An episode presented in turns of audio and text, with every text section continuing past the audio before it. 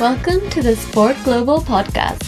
スポーツグローバルは海外スポーツ界で働く日本人によるスポーツを通して世界に挑戦したい日本人を支援するプラットフォームです。Find out more at sportglobal.jp.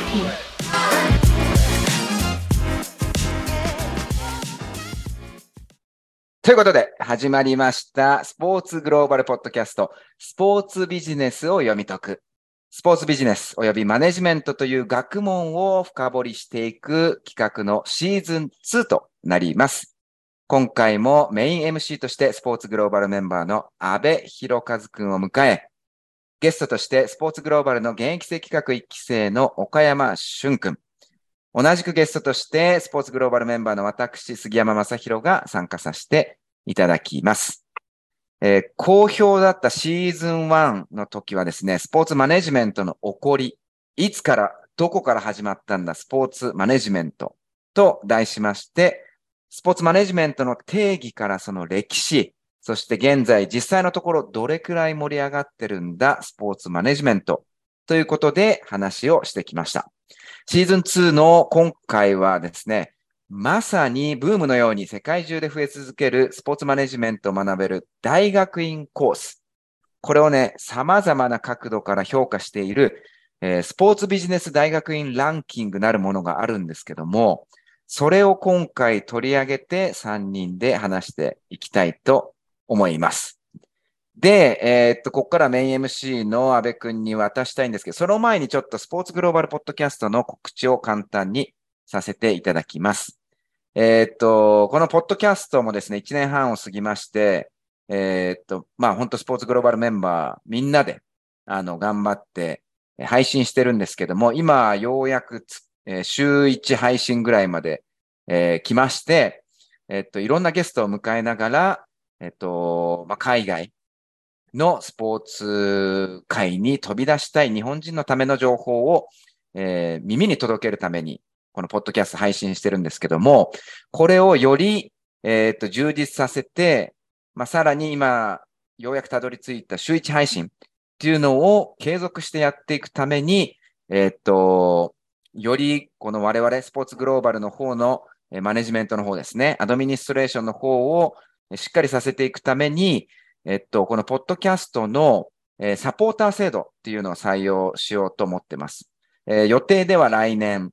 の、まあ、1月か2月ぐらいから始められたらなと思うんですけども、具体的に言うと、実際に、えっと、聞いてる人にサポーターになってもらって、えっと、月額で、えっと、ファイナンシャルサポートをいただきたいと思ってます。で、実際に、えっと、サポーターになってくれた人への特典として、今、いろいろ考えてるんですけども、そのサポーターだけの、えっと、ポッドキャストセッションを提供したりとか、実際に、えっと、サポーターになってくれた人の意見を聞いて、実際どういう質問をしたいかとか、どういう、えー業界のゲストを呼んでほしいかとか、そういうのを一緒に、えっと、話しながら、えっと、具体的にポッドキャストを一緒に作っていけたらなと思っています。あとは、もし人数が、えーしっかりした、えー数が集まって増えてきたら、えー定期的なオフ会みたいな感じで、えサポーターだけの特別セッションみたいなのを、えー開いて、えーそこの中で実際に聞きたい、えー話とかを、えー僕とか、安部くんとか、ショコっていうスポーツグローバルメンバーと直接話せるような機会も提供できたらなと思ってますんで、えー具体的な内容はまた来年、えー発表させていただきますんで、よろしくお願いします。ということで、今回の、えースポーツビジネスを読み解くシーズン2、それではメイン MC のマッスル先生こと、安倍ッスルひろかずくんに説明していただきたいと思います。それでは、マッスル先生よろしくお願いします。はい、よろしくお願いします。改めて、阿部です。えっと、よろしくお願いします。あとは、しゅんくんもいるので、しゅんくん、どんな感じですか？準備万端ですか？はい、完璧です。しゅんくんは、まあ一応補足すると、えっと、スポーツグローバルの現役生企画っていうのに出てくれてて、今はイギリスのブックメーカーで働くブックマン、シュンっていうような形で、えっと、参加してくれてます。でですね、今回、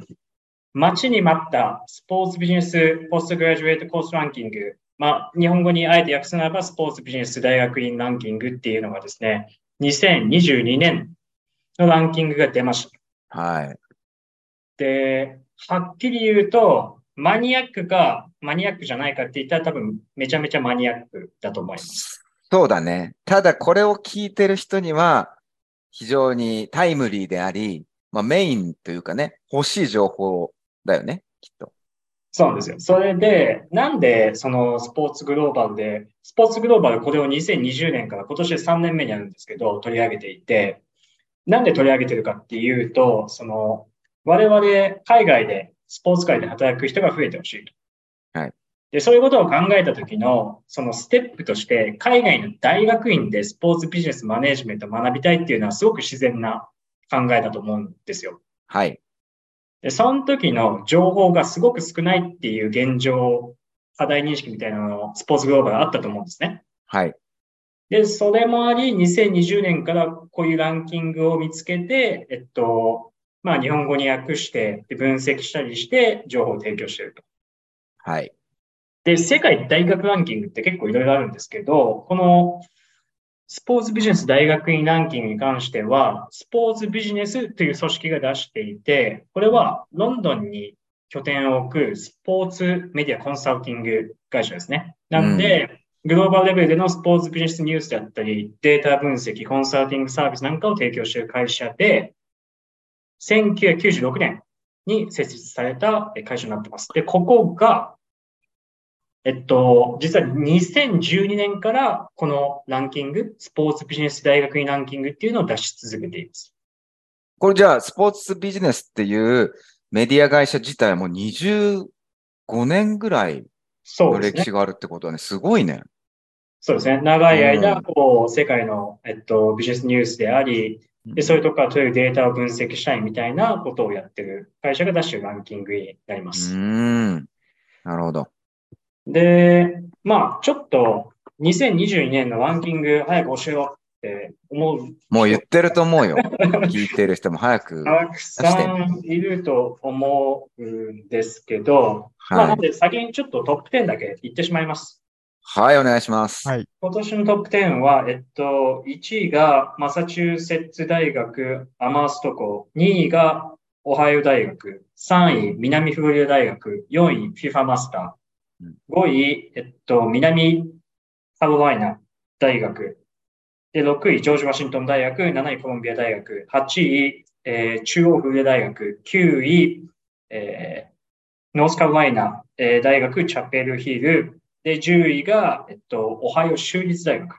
っていうような形になってます。で、はい。これ、世界大学ランキング一般的なものあるんですけど、それと比べるとこうだいぶ違うなって印象を持つ人がいると思うんですね。そうだね。で、まあそのあたりのこう理由とかも、えっと、徐々に掘り下げていくんですけど、うんで。ですね、ちょっとお二人に聞きたいんですが、はい。大学院どうやって選びました？二人はスポーツマネジメント、僕は国際関係学っていうところで大学院に進学したんですけど、二人がどういうじ軸で大学院を選んだかっていうのをちょっとシェアしてほしいなと思っていて。はい。じゃあ、まず、私、マサの方から言うと、自分が、自分は、えっと、海外の、えースポーツ系の大学院に行きたいと、えーいう目標というか夢を描いて、だからその時点で見つけなきゃいけないわけよね。そうですね。で、うん。ただ、自分の中で、アメリカかヨーロッパかって、こう、まあ、世に言う、こう、二極化をしたときに、やっぱヨーロッパの方だったんだよね。やっぱ将来サッカーの仕事をしたかったので、まあ単純な理由だけど。で、ね。それでヨーロッパの、えーまあ、大学を選ぶときに、英語っていうのはもちろんあったので、えっと、その時点でだいぶ絞られると思うんだけど、その時は、今はね、そのスポーツグローバルでも紹介したけど、スペインのバレンシアのコースだったり、ドイツもね、えーケルン大学もそうだけど、まあ、英語で行けるコースもあるんだけど、正直そういう、まあ、自分の時もあんま情報がなかったので、えっと、まあ、イギリスに結構その時点で絞って、で、英語で検索する感じですか？そうすると、それで、えっと、イギリスの、まあ、有名どころ、リバプルの大学だったり、えー自分が行ったロンドンのメトロポリタン大学だったり、えっと、ロンドン大学だって、そういうのが、まあ、有名どころが出てくる。プラス、まあ、その時にすでに FIFA マスターとかいうのはもう有名だったので、まあ、そこにたどり着いた。普通に検索ですね。検索して、えっ、と、キーワード、そのヨーロッパの方で、スポーツマネジメントコースみたいなので、えー調べただけです。なので、この、特にランキングとかは本当に全く知りませんでした。これでも、すごくヒントがかけてるなと思うんですけど、うん。これ他の世界ランキング、一般的な世界ランキングもしっかりなんですけど、うん。欧米バイアスがマックスなんです。でもっと言えあば、はい。イギリス、アメリカバイアスがすごくかかってる。うん。うんで、それは、うん、英語っていう言語でやってるからっていうのもあるんですけど、まあ、さっき言ったこうトップ10を見ても、うん。えー FIFA マスターがスイスにあるんですけど、それを除いては、えっと、うん全部アメリカの大学になってたりします。そうなんだよね。うん。フロリダかカロライナかオハイオみたいな、アメリカの中でもなんか、そこまで絞られるんだ。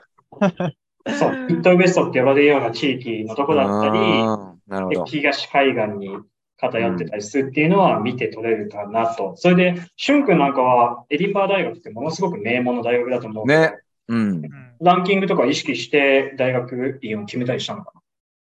なんか僕はそもそものこのスポーツビジネスのポストグラチュエートコースランキングはそもそも知らなくて、おーただなんか、はい。ただなんかこう世界大学ランキングっていう、そのスポーツだけじゃなくて全部の教科入ってるところは、すごく、あまあ、多少その要素には含めたかなって思ってて、まあうん例えばエディンバラ大学って言ったらどんな科目の人でも、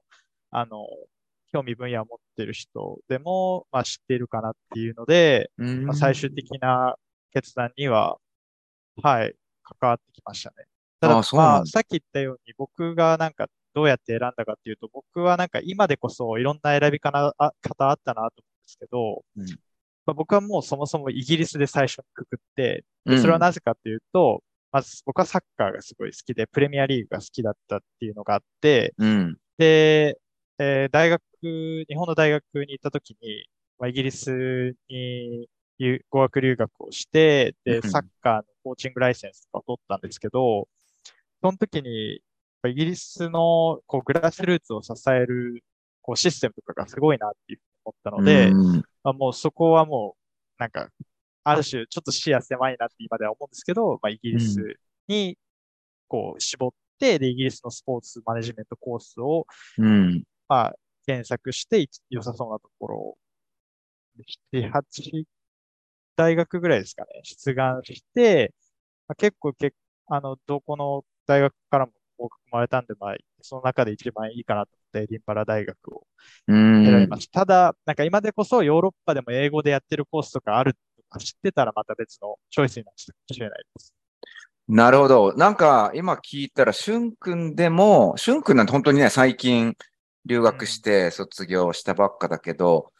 で、しっかり調べてる、ね、僕とか安部くんはしゅんくんのこと知ってるから、すごいしっかりやる人だし、調べる人だと思うけど、のしゅんくんでも、っていう感じでね、聞いたら、そこでうん、しゅんくんでもそこまで、今だからこそ言えるというか、あん、もっとし知れ、知れたらよかったな、みたいな状態っていうのは、ある意味、まあショッキングな話かもね。まあ、そうですね。イギリスの中だけで言ったら結構すごい調べました。それぞれ。ああ、そうなんだ。はいああ、なるほどね。はい、国まではいかない。うーん。まあ、なので、こう、意思決定の軸の一つとして、こう、ランキングを活用してもらえたらいいなっていう形で、ううんん。と紹介していきたいんですけど、うん。えっと、そのスポーツビジネス大学院ランキング、またこれスポーツビジネスって言い切ってるんですけど、実はスポーツマネジメントのプログラムも入ってるんで、そこはい。のやっぱ、あの、学問としての境界どうなんだみたいな話はまた出てくるんですけど、はい。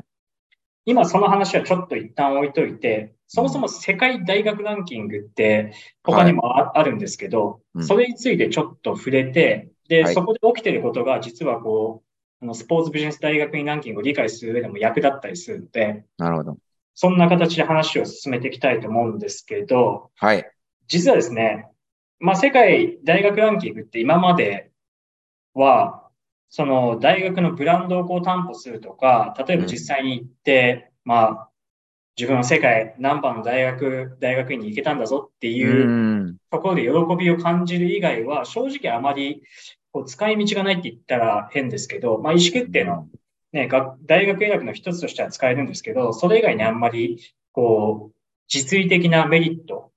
っていうのはなかったのかなっていうふうに個人的には思ってたんですけど、実は去年うん。結構世界的に注目を集めたニュースがあってですね、これ、シュン君が住んでるイギリスの政府が取ったある政策なんですけど、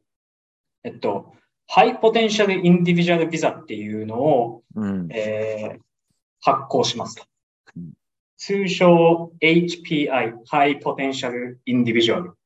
ビザうっん。ていうのを、えっと、移民制度の一環として始めたんですね。うん。これすごくて、これ衝撃だったね、うん正直。これ我々、あの、海外の大学院卒業した後に、こう、仕事を探した人って結構みんな、あの、共感できるかなと思うんですけど、うん。仕事探すの大変ですし、ビザもすごい大変なんですよね。うん。それが、この HPI ビザっていうのを取ると、ジョブオファーなしで2、3年の住居許可が与えられますと。あとは自由に雇用主変えてもいいし、自分で事業を始めても OK ですみたいこれすごいことだからね。な。うん。うん。聞いたことないよ。こんなすごいの。で、それの基準になるのが、えっと、す世界大学ランキング、3つ指定されたものがあるんですけど、その大学ランキングのうち少なくとも2つで50位以内にランクインしている大学を卒業していれば、この HPI ビザに該当しますみたいうん。な。で今までは、なんか、その、その世界大大学ランキングに入っている大学に行くのは別に目的にはならなかったと思うんですね。うん。言うてもどこの大学に行って何を勉強するかっていうのがすごい重要だったのが、うんむしろここにランクインしている大学に行くこと自体が目的となり得るような、そのビザが少なくともイギリスでは出るので、そうだね。うん、ものすごいゲームチェンジャーだなと思っていて、まあこれこ、うんこんな、この中の時にイギリス政府が、まあイノベーション戦略っていうのを出していて、そこで2035年までにイギリスをイノベーションのグローバルハブにしたい。2035。うん。15までに。うんなので、その優秀な人材をどんどん集めたいっていう中で生まれてきた、まあ、政策なんですね。素晴らしいね。まあ、これ、そうですよね。日本ってこう、移民政策がなかなか進まない中で、まあ、思い切ったことしたなっていうのが、まあ、危機感だろうね。うん、きっとね。イギリスはもともと、シュンクも住んでるからわかるかもしれないけど、僕も住んでるときは、イギリスって今って何が売りなんだろうって、やっぱちょっとわからなくなるような、あの、立ち位置になってきてたりっていうか、きっと金融だったり、もちろん英語もあるし、教育っていう部分で留学生も多いし、そこは売りなんだろうけど、なんかその産業っていう意味で、そんなにすごいものが今ある国ではないなと思ってたから、そうですね。なんね。か、はい、イギリスらしいなって思うんですけど、うんうんなんかこれって多分ブレクジットした代わりに、ああ、なるほど多分こう。いうので人材を求める。多分 EU に入っていれば、うんまあ多分人の行き来とかも EU 内だったらもう多少自由だし、うんまあ自由だったらまあそれだけ優秀な人を取れるっていう、帰ってくる確率も高いし、イギリスは英語圏だしっていう、そういう強みがあったんですけど、うんまあ、多分、いブレクジットしてしまったから、多分うん大会案でやったのかなっていう。いや、それはあるね。あり得るよね。本当に。そうですね。あの、まあ、それで、その3つのランキングのうち、あ少なくとも2つで50位以内に入っているのが基準なんですけど、その3つのランキングっていうのが、1つは、えー、Times Higher Education ってこれすごく有名な世界大学ランキングだと思うんですけど、大体世界大学ランキングっていうとみんなこれを思い浮かべるし、メディアもこれを引用することが多いんじゃないかなと思います。なるほど。で、二つ目が QS 世界大学ランキングっていうのがあって、この QS とえー Times Higher Education は昔は一緒にランキング出してたんです。それが、えっと、ちょっと Times Higher Education っていうのが違うランキングのやり方をし始めて、で、QS っていうのはある意味従来の踏襲しながら、えっと、続けてるみたいな形で二つのこう違うランキングに分かれてる。うんで最後が、えっと、世界大学学術ランキング。これ別名、上海ランキングって呼ばれていて、うん上海ランキングコンサルタンシーっていうところが出してる、こう中国にあの拠点がある、うんえっと、研究機関ですけど、で、その、この3つうんのランキングを、えっと、加味して、えーこのビザ、HPI ビザを出すみたいなのが結構大きなニュースになったと。うん。まあ正直自分はこういうランキングしたこ意識したことないのでわかんないんだけど、もしかしたらどうなんだろうね。世の中ではやっぱ特に高い、えっ、と、大学？ハイヤーランキングの大学に行こうと考えてる人はやっぱ皆さんもしかしたらすごく意識するランキングなのかもね、こういうのは。そうですね。僕、あの、MBA での留学と、それ以外の学位での留学を考えたんですけど、うん MBA の留学で特に言われているのは、うん。まあ、あの、一部の人に言われているのは、うん、ランキングのできるだけ高い大学にあ、そうなんだね。行った方がいいって言われたりするので、その、こう、どの大学に行くな、行くかの、この大きな決定要素になるっていう。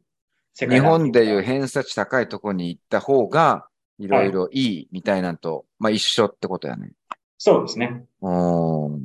なるほど。まあで、これらのランキングで、こう、起こっているバイアスみたいなのっていうのは、そのまま、えっと、スポーツビジネス大学院ランキングでも似たようなことが結構起こっているので、まあ、そのあたりをちょっと、 Times Higher Education の大学、世界大学ランキングを見ながら、えー話をしていきたいんですけど、はい。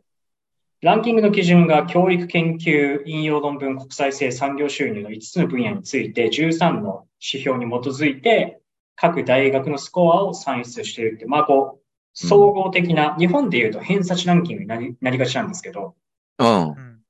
それよりもより総合的なところを見て、えっと、ランキング付けされています。それで言ったらさ、全然違うってことよね。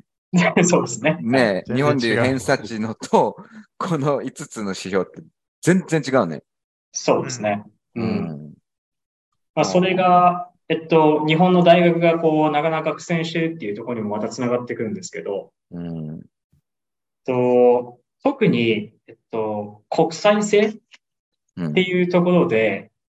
えー非英語圏の大学の順位が、えっと、低く出るっていうふうに、低く出る傾向があるっていうふうに言われていて、はい。特に日本の大学は国際性がすごい低くて、研究の産業活用も進んでいないと。